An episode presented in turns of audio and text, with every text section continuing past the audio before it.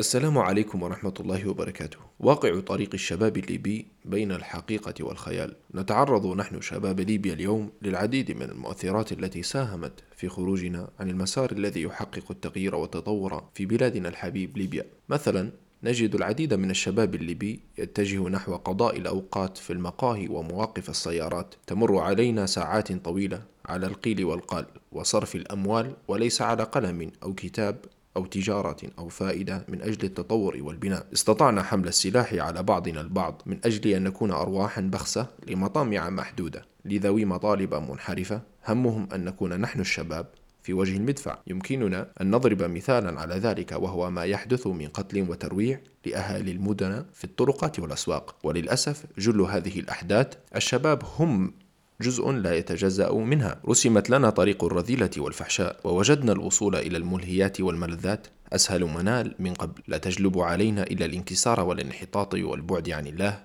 وعما ينير العقل والمسار. تعال فلننظر. من حولنا نجد أن العديد من التصرفات الغير الأدبية تحدث بتصرفات طبقة الشباب وفي كل شارع نجد نماذج غريبة. لم نرى مثلها من قبل. موسيقى صاخبة وعيون ثاقبة وجلوس طويل وفراغ كثير. هل هكذا نريد أن نكون؟ أم هذا ما كتب علينا؟ شعرنا ببصيص من النصر والحرية. مهدت للغرور والكبر؟ بل حتى التعدي على حقوق غيرنا والظلم والعدوان. بعد الثورة والحروب فتح علينا مال الحرام. ببيع السلاح والمخدرات من أجل أن نكون من الذين يركبون ويجلسون ويقول علينا ها هو الشامخ يقوم. خرجنا من فقاعة الأمن والقانون وأصبحنا نعتقد أننا أسياد أنفسنا. لا نخاف أبا ولا شيخا ولا شرطيا ولا حاكما ولا كائنا من يكون. أيعجبك أن تكون من هؤلاء المجرمين؟ أم تود أن تكون من الذين يكونون تحت ظل القانون والدولة؟ بالتأكيد نعمل معا من أجل أن نحاول أن نجد مجتمعا مسؤولا قادرا متطورا وكل مكون في هذا المجتمع مسؤول.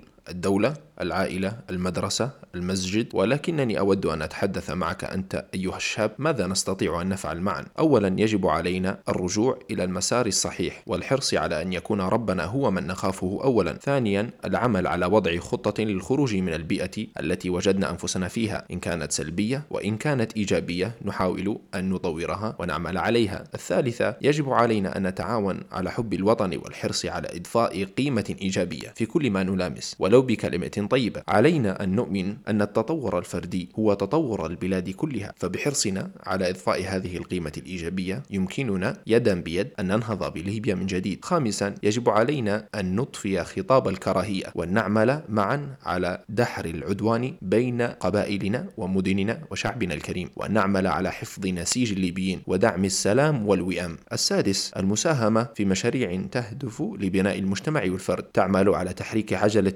النمو والفكر الشخصي والجماعي في سبيل صناعة كتلة شبابية هادفة ومدركة لواقعها. السابعة بذل الجهود لتشخيص المشكلات الرئيسية التي نجدها في مجتمعاتنا وأن نضع حلولا لها في إطار زمني محدد وأن نعمل عليها ونراقبها ونتابعها خطوة بخطوة. وختاما فلنكن ذا وعي وثقافة ودين لنسهم في بناء غد أفضل لليبيا والليبيين. دمتم بخير والسلام عليكم ورحمة الله وبركاته.